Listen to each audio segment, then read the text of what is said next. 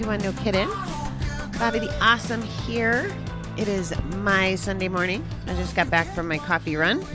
Feeling pretty good. I am going to be locked to my computer all day, which is exciting in my world because I have some pretty big pretty big homework assignments to do. I I had a I had a nice visit last night. So when I say tea time, most of us would think about golf, right? Well, tea time to me means golf, but also it means quality time with my friend Tara. And she came over, and it's the first time I've seen her since I ran away on my road trip. So it's probably been close to six months. And uh, she came over, and we had some dinner and visited, and just, oh my goodness, got to catch up and chat. And I tell you this, why? Well, because it's good to have our friends and our people. And even though we haven't seen each other in months, we always pick up right where we left off. It's great. And I love her. She's just got spunk and perspective like no one I've ever known. She's about, I don't know, close to 10 years my junior, more than 10 years my junior. 30. Yeah, she's over 10 years my junior. And she's just one of those people that's uh, smarter than me in a lot of ways. And I just appreciate her for all the value that she brings to my life. That's obviously not why she's in my life, but she really does. She just makes me see the world different. She has always supported me in everything, even in my wildest wildest times. She's probably seen my most wildest sides of me, unfortunately. And she still loves me. so if you got friends like that, hang on to them. Okay, our calendar from mom today says for January 17th, our greatest freedom is our freedom to choose our attitude. And when I was out for my coffee run this morning, this was relevant for like a split couple seconds. But I was going to pull into the gas station and it looked like I couldn't get in the entrance because someone was trying to get out. Well, it happened to be a big truck, and I have a sweet spot for truck drivers, you know, and and the struggles they go through, especially when we we have snow on the ground and it's you know it's just hard to navigate. So, I I laid way back once I figured out it was him, and I patiently just waited for him to get out. And I'm like, okay. Now, I didn't get impatient. I'm not in a big rush today. I mean, I have a healthy to do list, but my attitude about it was good. But then once he cleared the intersection, there was a pedestrian. Now, mind you, it's six o'clock in the morning. People should not be out on out and about. well, I guess I guess people should be or could be, but it just didn't make sense to me. So I let him pass. And again, I wasn't one of those creeper, you know how cars like creep on pedestrians, make them feel bad. Or I know whenever I'm a pedestrian and somebody lets me go, I tend to rush and it's it's really funny because I'm like, why am I rushing? They they let me go. Why do I feel like I'm infringing on them just for being nice? At any rate, I mentally checked in with myself and I was like, oh, what if I was having a crabby day or what if my mood was a little different? I could see myself, and this is having my attitude versus gratitude. I could see myself getting pissy, like, what are these people doing in my way? And, you know, I might have blown by the first exit, went to the other to not avoid these things. And it's just one of those small things that just really doesn't matter. And I'm glad that I'm positioning myself in a way that those kinds of things don't frustrate me anymore. At least most of the time. Now it's not a perfect science because there are days that I'm I'm charged and can get frustrated by silly little things like that, which sounds so ridiculous as I say it. Wait a minute. Bobby, you had to wait 30 seconds of your life and you'll get an attitude and let it ruin your day, your hour, your moment. That's that's one of the shifts going from impatient insanity to like chill peace. And that's that's the freedom to choose my attitude. I get to choose that. I got to train myself for something like that. But i get i get that freedom to choose my attitude about things like that and other things. So very grateful for that this morning. Just my little two cents on that. Oh and speaking of two cents so when karen and i walk she's like a gold attractor kind of person. I don't even know. She can find, and it's literally almost every day, she'll find change on the ground. She's found a lot of money before too, which we gave away to the closest pedestrian that was there, assuming that it was him that lost it, but like a pile of money. Another day we found a $20 bill, but she has eagle eyes for money and I don't. and I found two pennies this morning outside of uh, outside of the store. So I was like, "Oh, somebody gave me their 2 cents today." But also, if I see when I see Karen, if I see her today or tomorrow, I'll be like, "Hey, I found two pennies." It's like a it's like a national holiday when I find money on the ground. and it's like old hat when she does. At any rate, how about we do today's reading? Jeanette N says, Some days I feel like I'm a tightrope walker. We all perform a balancing act, trying to keep perspective on what's important and what is not. Sometimes we fall.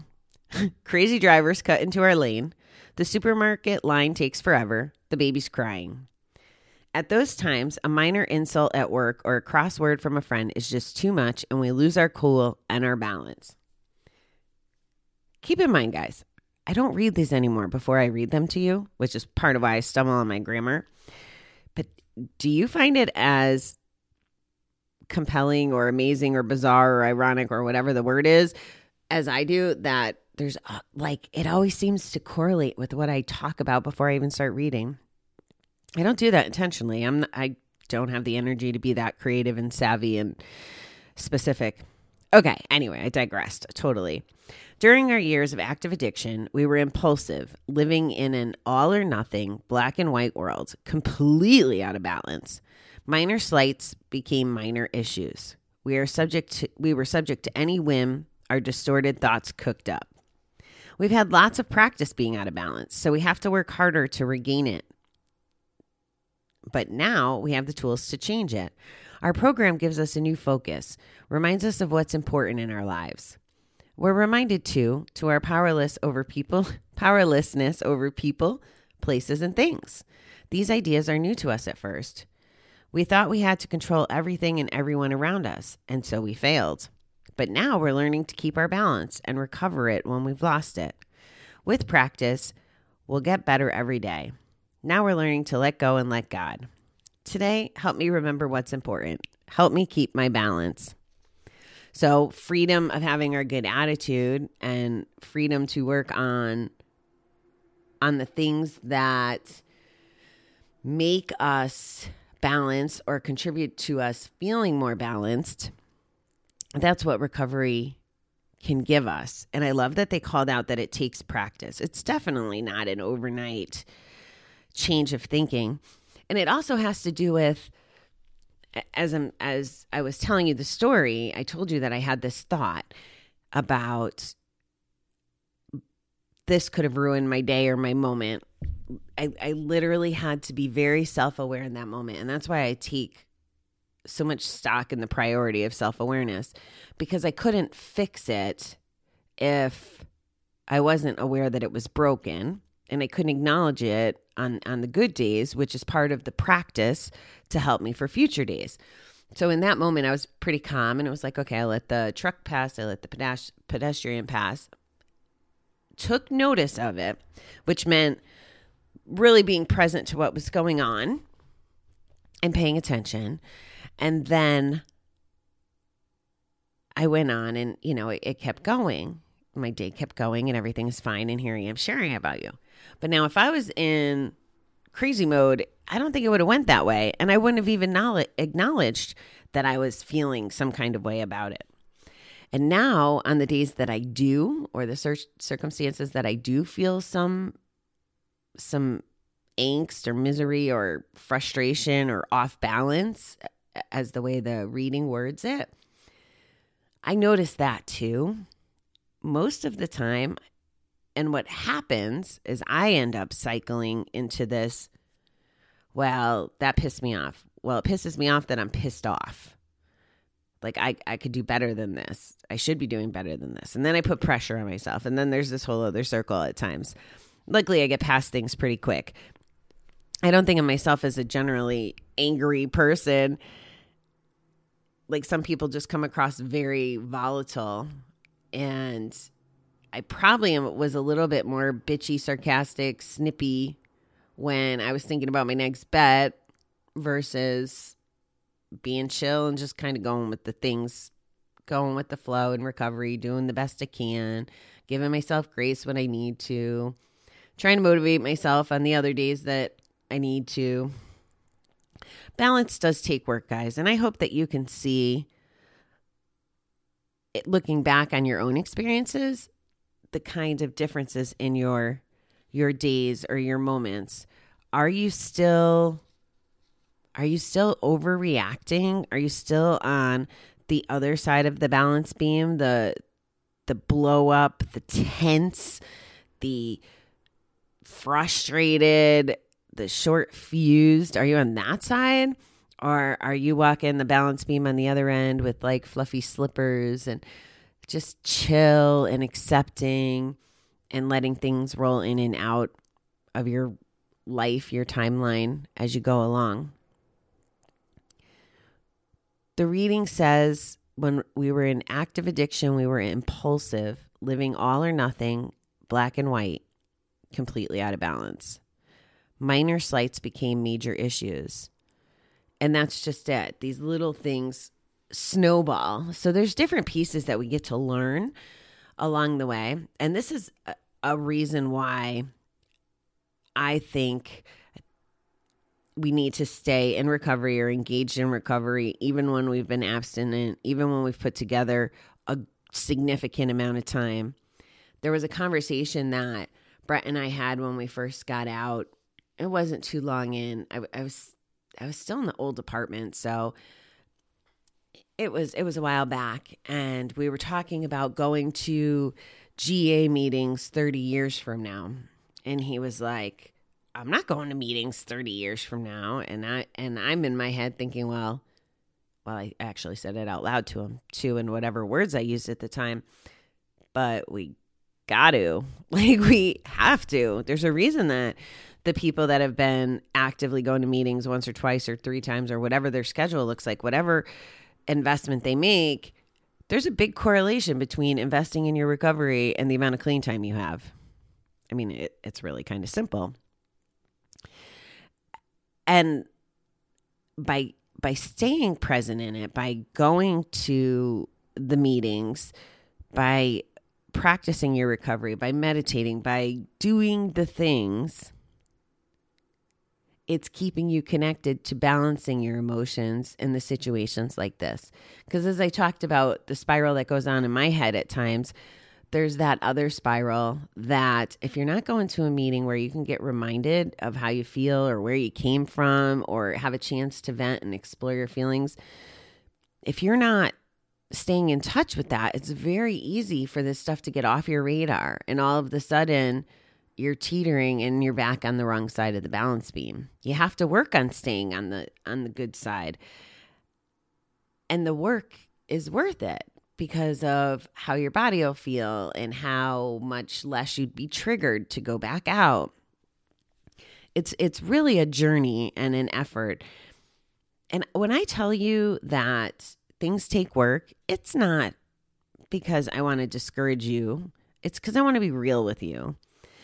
And the cool thing is, you know what the work can look like?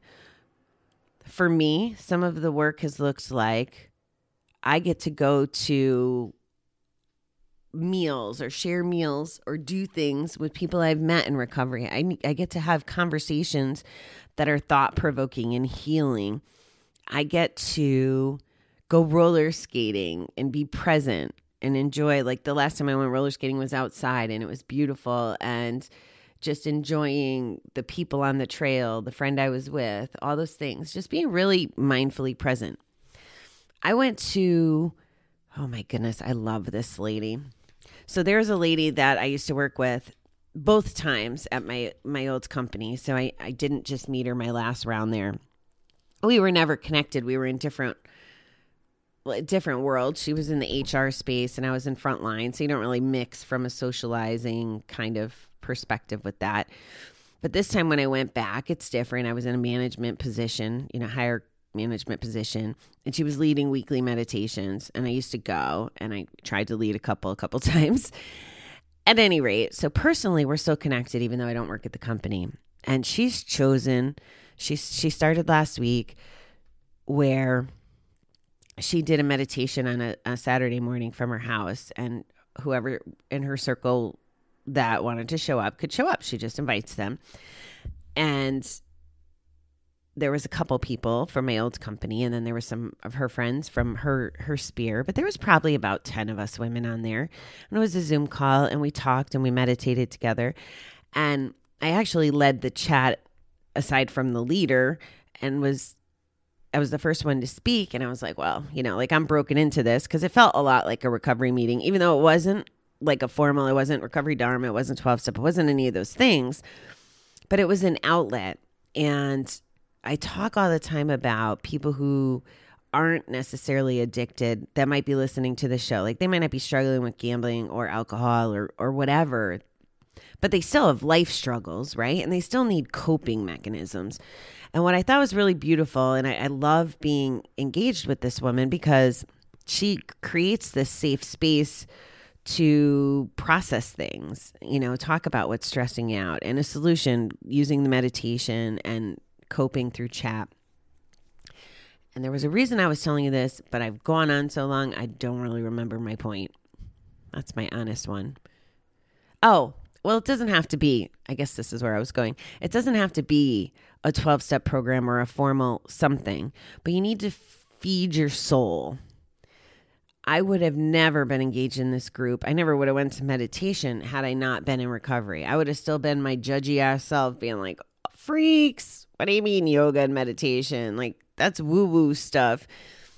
And I'm so grateful that I was able to open my mind. So there are options and this this meeting and this meditation yesterday morning was like a fantastic way to start my day. So it doesn't have to be work in a negative context. Was I doing my recovery work by showing up? Absolutely. But I was really doing my be a good human work or take care of myself work, my self devoted work and it was pleasurable. So when I say work, yeah, you got to do it, but don't think that it's all difficult and has to be miserable. Because going back to what we started with, our greatest freedom is our freedom to choose our attitude. Crazy, right? All right, beautiful people. I am going to get my attitude and my mentality into the work of work because Sunday is the only day that, like, I have no meetings, well, until tonight, but it's a good thinking day. So I'm going to go do some thinking. I hope that you guys have a nice, beautiful, yeah, beautiful, chill day on the correct side of the balance beam. All right. Love you, beautiful people. Talk soon.